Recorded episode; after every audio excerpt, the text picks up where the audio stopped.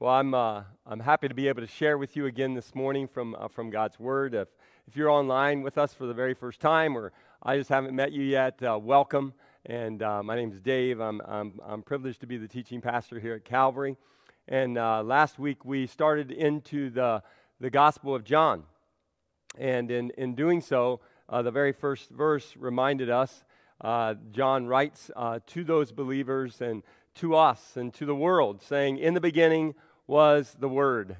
Uh, John uses the word uh, logos, which means uh, thought or reason. We translate it oftentimes in our English Bibles wor- word. And that concept of logos, as I shared last week, was in, in classical Greek thought. It, it referred to this universal divine uh, reason or, or word. Uh, John used it uh, I suggested to you as uh, in an introductory manner to, to just let it maybe appear as something that was an undefined majesty, an undefined greatness, which then he was about to define. He, because he was going to define it by connecting Logos to the existence of God and the incarnation of God in his Son, Jesus. He goes on to tell us that not only was Jesus uh, Logos, that he was the, the divine word, that he was also the, the word that, that became flesh and was human. He also said that in Jesus was life in verse 4, and that life was the light of men. And so we talked last week, and you can always listen to those messages uh, that you might miss uh, on our website. Um, and so you can pick up those, those messages from the weeks past. Uh, but we saw that, that he was uh, helping those first readers to understand that Jesus was Logos, he was life, and he was light. He came, John said in verses 12 and 13, to his own, his own people. And his own people did not receive him. To a large degree, Jesus' own nation, the nation of Israel, rejected him. He did have a few followers, but not many. And so, to a large degree, the, his own people, they did not receive him. But, but, but John goes on to say, But to all those who did receive him, he gave them the right to be children of God. And we talked about how if we don't reject the offer of Jesus and we receive him in the manner that God asks us to, believing that he is uh, the Son of God, uh, receiving him as Savior, believing that God raised him from the dead, then we will be saved. We will be reclassified to be his children. Those who believe in his name, who were born, John finishes there, not of natural descent or of the will of flesh or of the will of man, but of God. Well, if you were following along last week in that message, you noticed that I uh, skipped over a few verses, uh, beginning up in uh, verse uh, 6, 7, and, and, 8 of chapter 1. And that was uh, uh, intentionally because we, I was waiting till this week to talk about this next kind of character that, that John is going to introduce to us. And it's another John. It's not John, the writer of this text, but it's the one who's known as John the Baptist or John the baptizer.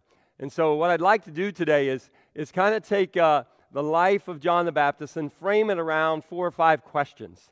Some of those questions come right out of the, of the text that we'll be looking at. And so, if you, if you have a, a hard copy Bible there with you, or you can open up a new window or, or bring up on your device uh, some Bible version and you want to follow along with me, uh, turn to the Gospel of John uh, and the first chapter.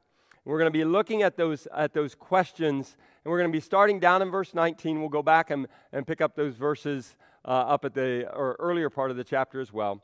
We're going to begin in, in verse 19 where uh, John has been uh, visited uh, by some people.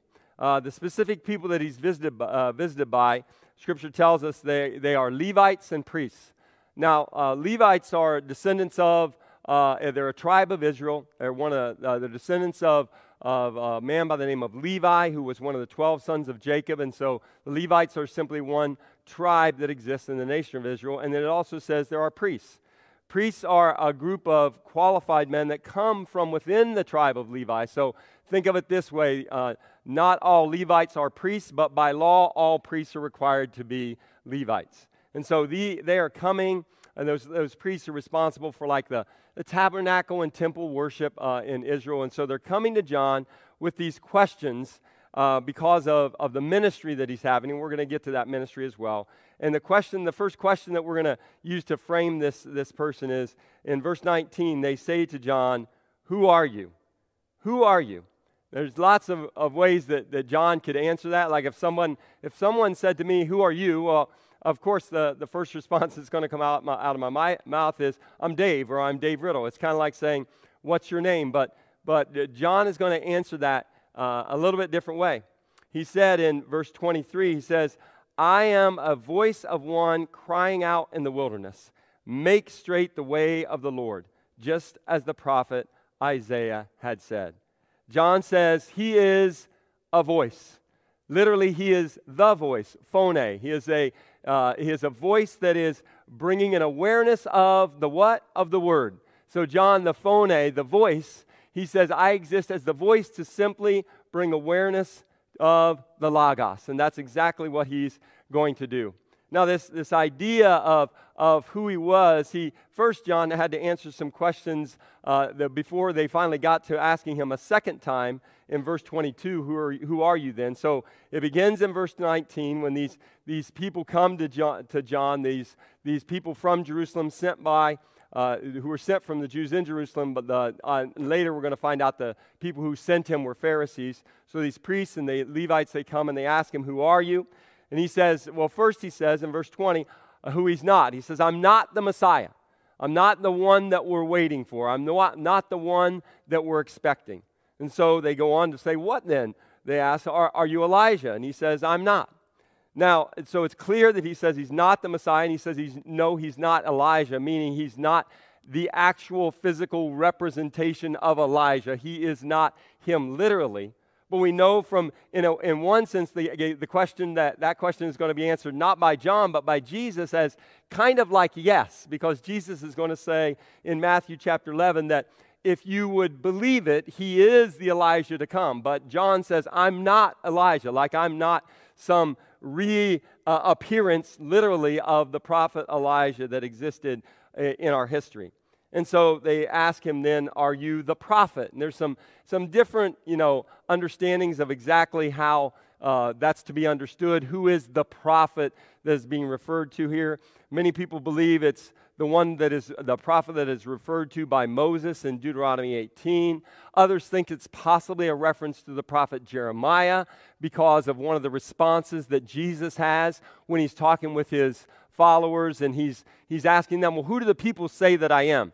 And, and they say, well, some say John, uh, you, you, know, some say Elijah, and some say, some say Jeremiah, you know, and, and all of this, and, and they give these other, the, these other instances. And so some have suggested that maybe when they're saying, are you the prophet, could be Jeremiah, could be, again, the one that, that Moses is referring to in Deuteronomy 18. But again, the answer to that is no. And so John goes, uh, John then, uh, his answer is no, and they go on to ask him again, who are you then? We need to give an answer to those who sent us. These people that sent us, uh, that's what they're saying in verse 22. What can you tell us about yourself? And that's when John says, I am a voice. He doesn't even say what his name is. He simply says, I am a voice. I'm crying out in the wilderness, make straight the way of the Lord. This making of a road is, is in reference to a path that would be created for an incoming king. And so it's clear that John sees himself as someone with a particular task, so much so that when they ask him who he is, he tells them really more about what he's about to do. Who are you? I am a voice. Well, just like we oftentimes do when someone says, Well, who are you? Uh, one of the next questions that oftentimes comes out of our mouths is, Well, where are you from? Who are you? Where are you from? And so that's kind of a, a, a thing that's inherent in this text here in John chapter 1. We, saw it, we see in verse 6 that there was a man sent from God whose name was John. In fact, later, John is going to say about himself in verse 33, he was talk, he's going to talk about how it was he who sent me, as he's referring to the person who sent him to baptize. We're going to get to his baptism ministry in a little bit. It's clear that John is sent from God. John had a very unique beginning in life. His father was a man by the name of Zechariah. Zechariah was a priest, and Zechariah was older, and his wife Elizabeth was older as well. The scripture says that they're both well advanced in years. In other words, they're beyond the time that you would expect them to have children, and to date, they had none. They had no children. They were, or they were an older couple. And one day, uh, Zechariah is serving in the temple, and an angel appears. Most likely it's Gabriel because the same angel, though this angel is not named. In the, in the very next story about an angel visiting Mary, uh, who was going to be, who was a relative of, of Gabriel's, of uh, Zechariah's wife, Elizabeth, uh, he, he is named. So most likely it's Gabriel, visits uh, Zechariah in the temple and says, Hey, guess what? You're going to have a son. And he gives him some indications of kind of how special this son is going to be. And Zechariah, though he's a priest, faithful guy, godly guy, he kind of, the scripture implies that he kind of doubts it a little bit. And he asks the angel, how, how can I know that this is going to happen? I mean, I'm old and my wife is old too. And so this miraculous thing happens where basically his mouth is closed. He is struck mute. Zechariah is mute until the time in which John is born.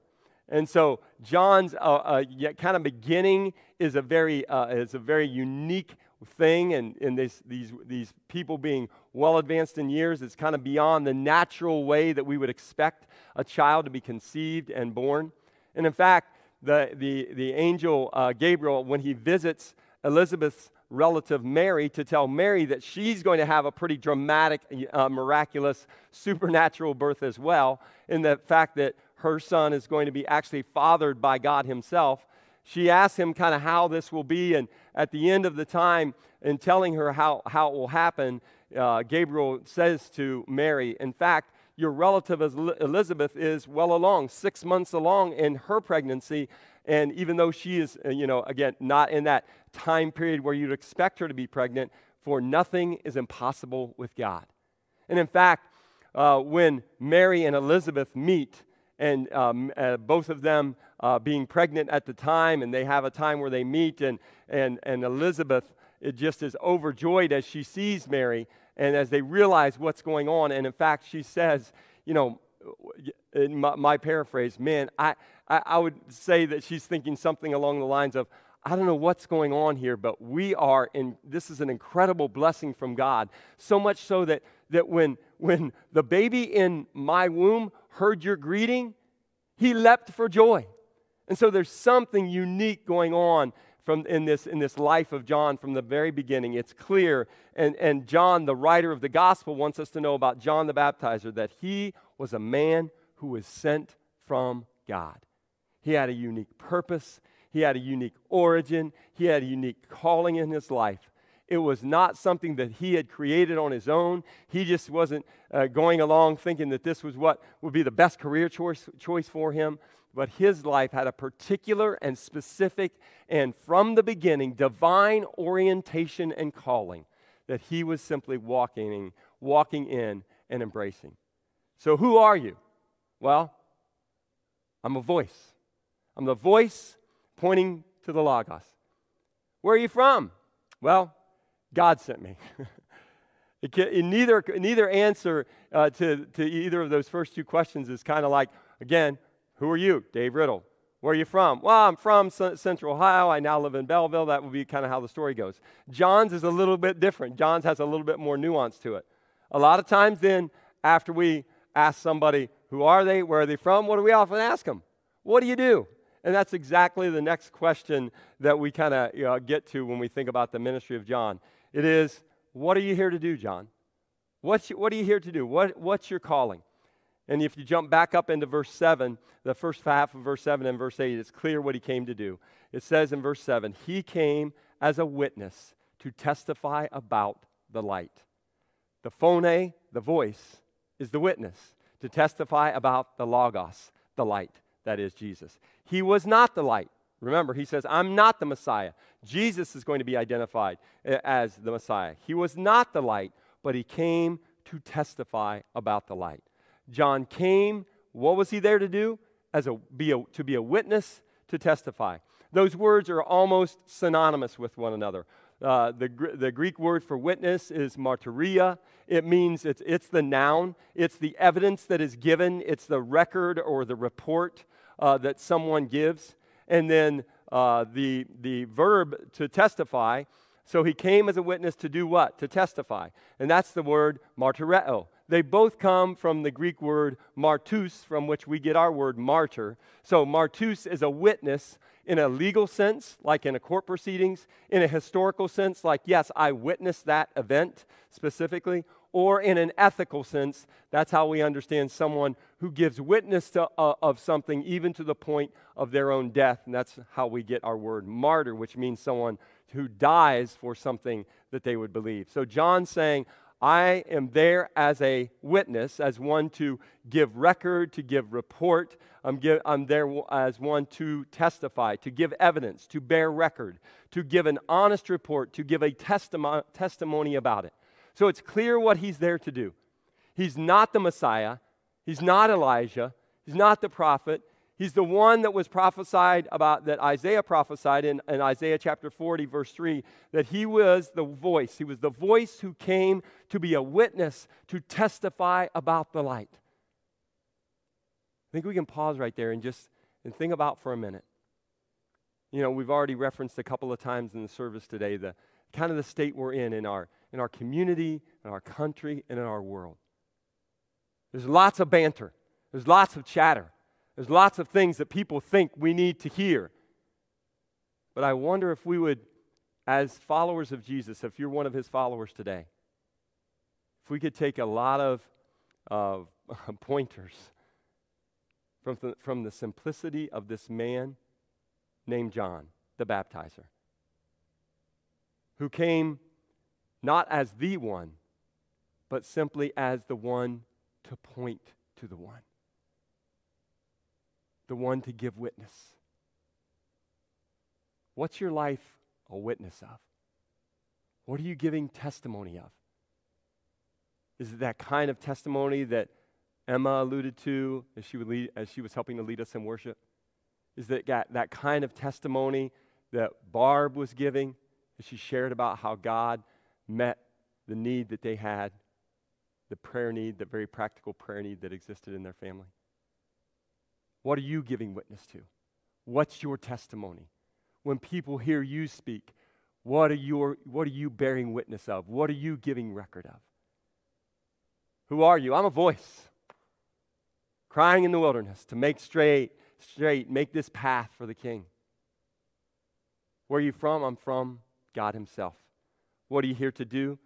Here to give a witness, to testify about the light. And the way primarily that that took place in John's ministry was the ministry of baptism. That's why he's known as John the Baptist or John the Baptizer. The, liter- the word literally means to baptize. And so either one, you can either call him Bap- John the Baptist or John the Baptizer. Either one is, is correct. The thing that's interesting is baptism was common among uh, Jews and, and specifically for people who were converting to Judaism excuse me, converting to Judaism.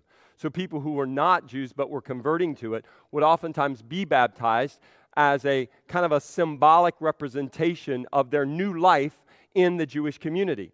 What's interest, interesting about John is he wasn't baptizing converts into Judaism primarily, but instead, John was calling on Jews themselves to repent and be baptized. To prepare for what?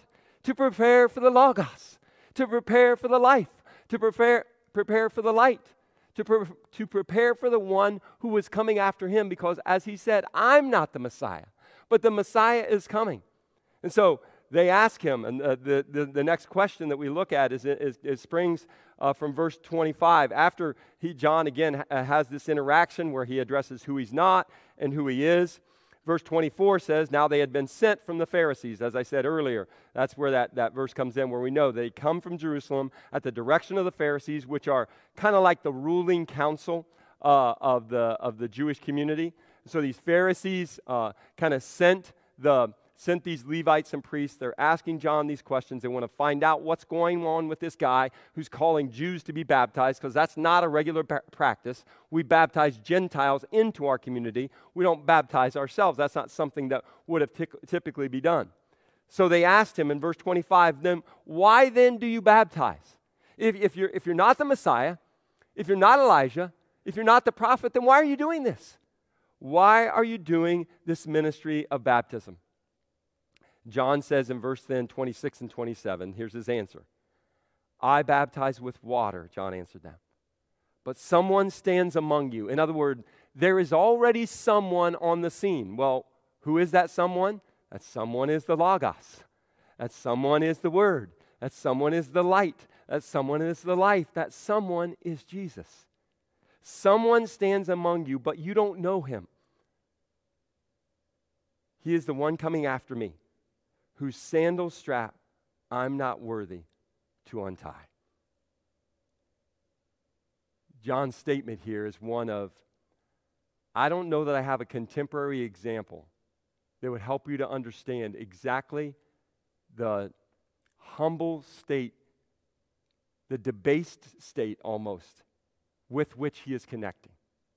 You see, in the culture, in ancient Near Eastern culture, and specifically in the Jewish culture of the day, there were servants, there were slaves. People who, uh, who were of means had servants, they had slaves. And it was the work of the absolute lowest person on the totem pole to be the sandal untire slash foot washer. It was a filthy, dirty, disgusting job. Some of you, even as I'm talking about doing that, you're getting a little bit of a something coming up in your stomach right now. Some of you hate feet. And if you can imagine, feet that would have been caked in mud, in dirt, in sweat, in maybe blood, in animal waste because of the, where, of the culture in which they lived. That was the foot that John's referring to. So, why does he say this? John's not saying, I'm better than someone whose calling is to untie that sandal and wash those horribly dirty feet of this person. He's not saying he's above it, he's saying he's below it. He doesn't even have the status of the lowest rank, maybe in all of society, outside of those who would have been diseased. I don't even have that rank. I'm not even, un, I'm not even worthy to have the status of the lowest slave, the lowest servant on the totem pole. That's what he's saying. Why do you baptize? Well, I baptize because I'm trying to point people to the one who is of such great status that I can't even wash his feet. I want you to know him. That's why I'm doing what I'm doing.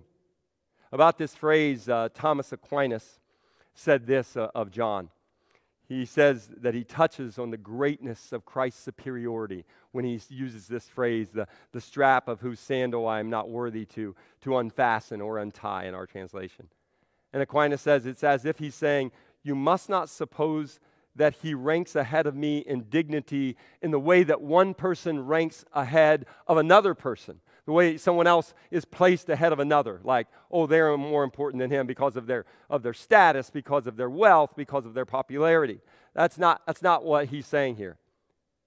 He is he said he's saying instead that the that the, that what he wants them to understand is that he in comparison to this one to whom he's pointing people is so far above him that the lowest rank relationship that that person would have with someone, the slave the, that would clean their feet, I don't even meet that level. The emphasis is really not so much on his inferiority. That's kind of, it's, I guess it's, it is implied, but instead it's on Christ's superiority. It's on his greatness. Remember, what did I say? Logos, undefined greatness and majesty. John, the writer of the gospel, is defining it, and John, the baptizer, is helping to define it as well as he uses this phrase about the sandal strap, who he's not worthy to untie. He's all about pointing people to the person of Jesus. And so when we pick it up in verse 29, we see that that's exactly what he's going to do. Why then do you baptize? Well, I baptize to point you to this person. And then we see it in verse 29. The next day, John saw Jesus coming toward him and said, Look, the Lamb of God who takes away the sin of the world. The Lamb of God who takes away the sin of the world. He continues in verse 30 This is the one I told you about. This is the one that I'm giving witness of. This is the one that I'm testifying about. This is the one who has the sandal. I can't even, I'm not even worthy to untie it. This is the one I told you about. After me comes a man who ranks ahead of me, way ahead of me, right? From what he just said earlier, because he existed before me. He continues in verse 31 I didn't know him, but I came baptizing with water so that he might be revealed to Israel. Who are you, man? I'm a voice. Where are you from, God? What are you here to do? I'm here to give witness. I'm here to give test here, here to give a testimony. Why, why, are, why are you doing that? I am doing that so that he might be revealed to Israel. Who? Jesus. Who is he? The Lamb of God. The Lamb, the light, the life, the Logos. Just in these first 30 verses or so of the Gospel of John, we see so much. In fact, uh, one scholar points out there's seven different names for Jesus just in the first chapter of John. It's all about helping us to see Jesus as Savior. John wants us to be consumed with this person, Jesus. And again, uh, not to, not to uh, emphasize it over and over and sound like a broken record, guys, but in this time when there is so much uncertainty, in this time when so many people are divided over so many things, the one thing that we can know for certain as followers of His is the identity of our identity as it relates to the identity of the person of Jesus, the Lamb of God who took away, of, took away our sin. And so, again, so much that we can learn from John. Do we recognize what our role is in much the same way? Because, by the way, we're called those same things. We're called witnesses, we're called ambassadors, we're also referred to as salt and light, pointing people to that same person that John pointed them to, the person of Jesus himself.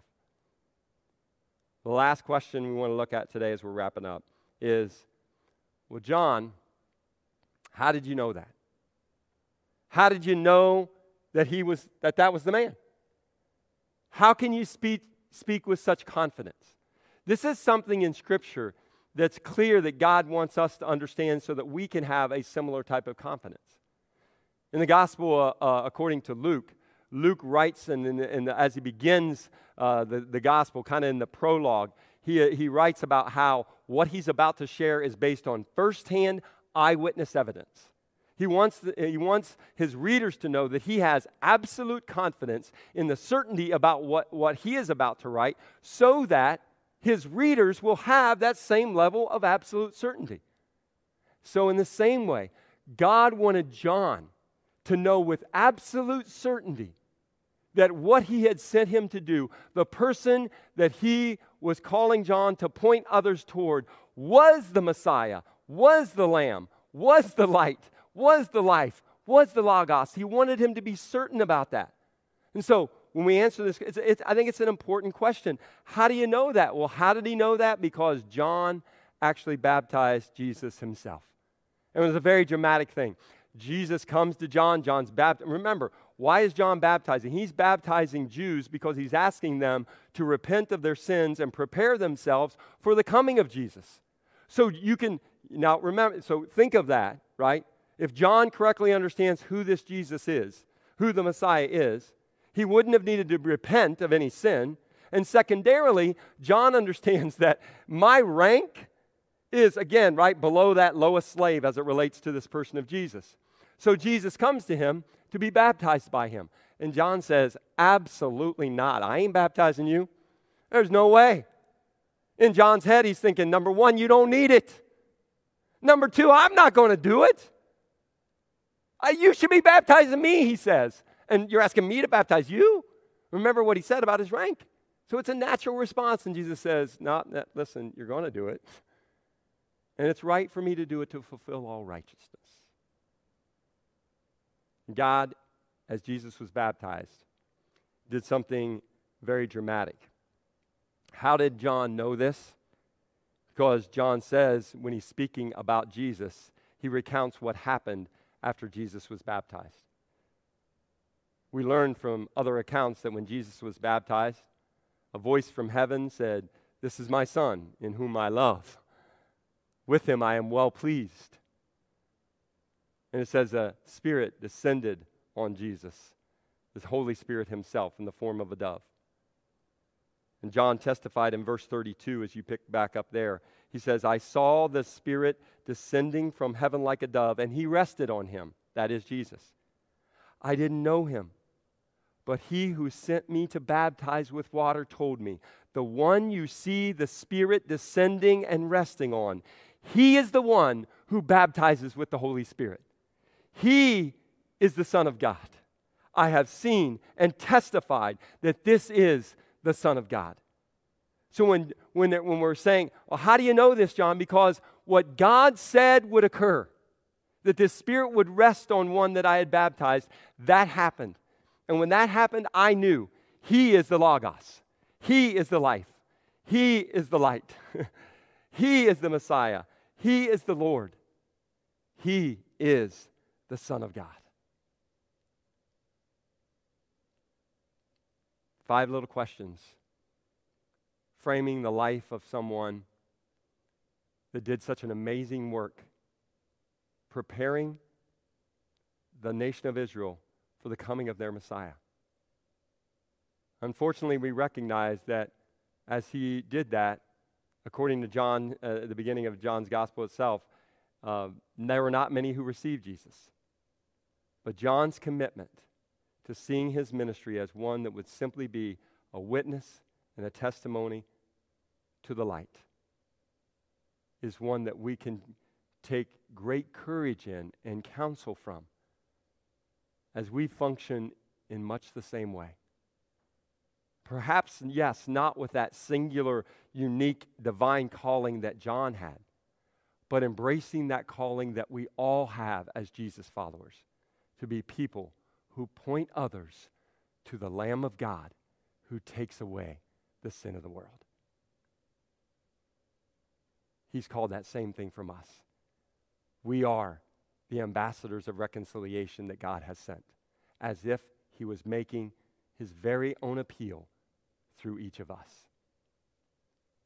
May we embrace that calling and walk in that spirit and the courage of John the Baptizer, as he did so many years ago.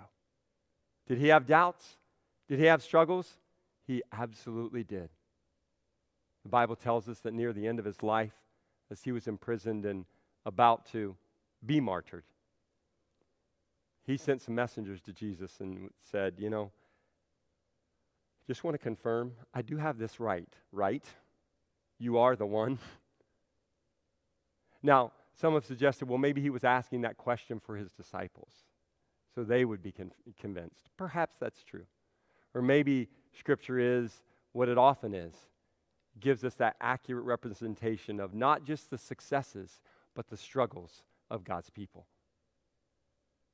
May we come to that place of embracing a passionate faith in the one who takes away the sin of the world and point others to him as well. As I try to share with you on a weekly basis, uh, if you'd like to talk with one of our, our ministry staff persons here during our closing song, uh, there are links that you can click on, and uh, that will take you out into a conversation. So if you have questions, if you have prayer needs, if you would like to know what it means to receive Jesus as Savior and follow Him as Lord, or if you just have any other type of spiritual questions, please don't hesitate to take advantage of that opportunity to speak with one of us as you click on one of those links in the chat, okay? The worship team is going to close our time uh, with a final song. As they're coming and prepare to do that, I'm going to pray. Would you bow your heads with me? Thanks, Lord, for this, this man. A man, a person, a human being just like one of us. One that had a, a miraculous beginning, a divine calling, a passionate ministry, and one who paid the ultimate price, as he was one who was a truth teller, even though it cost him his life.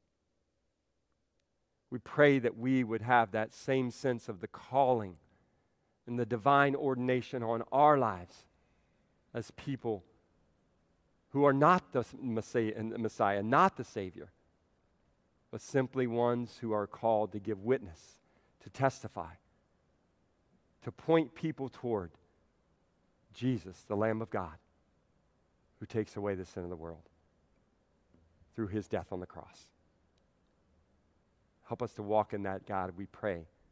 In his name, amen.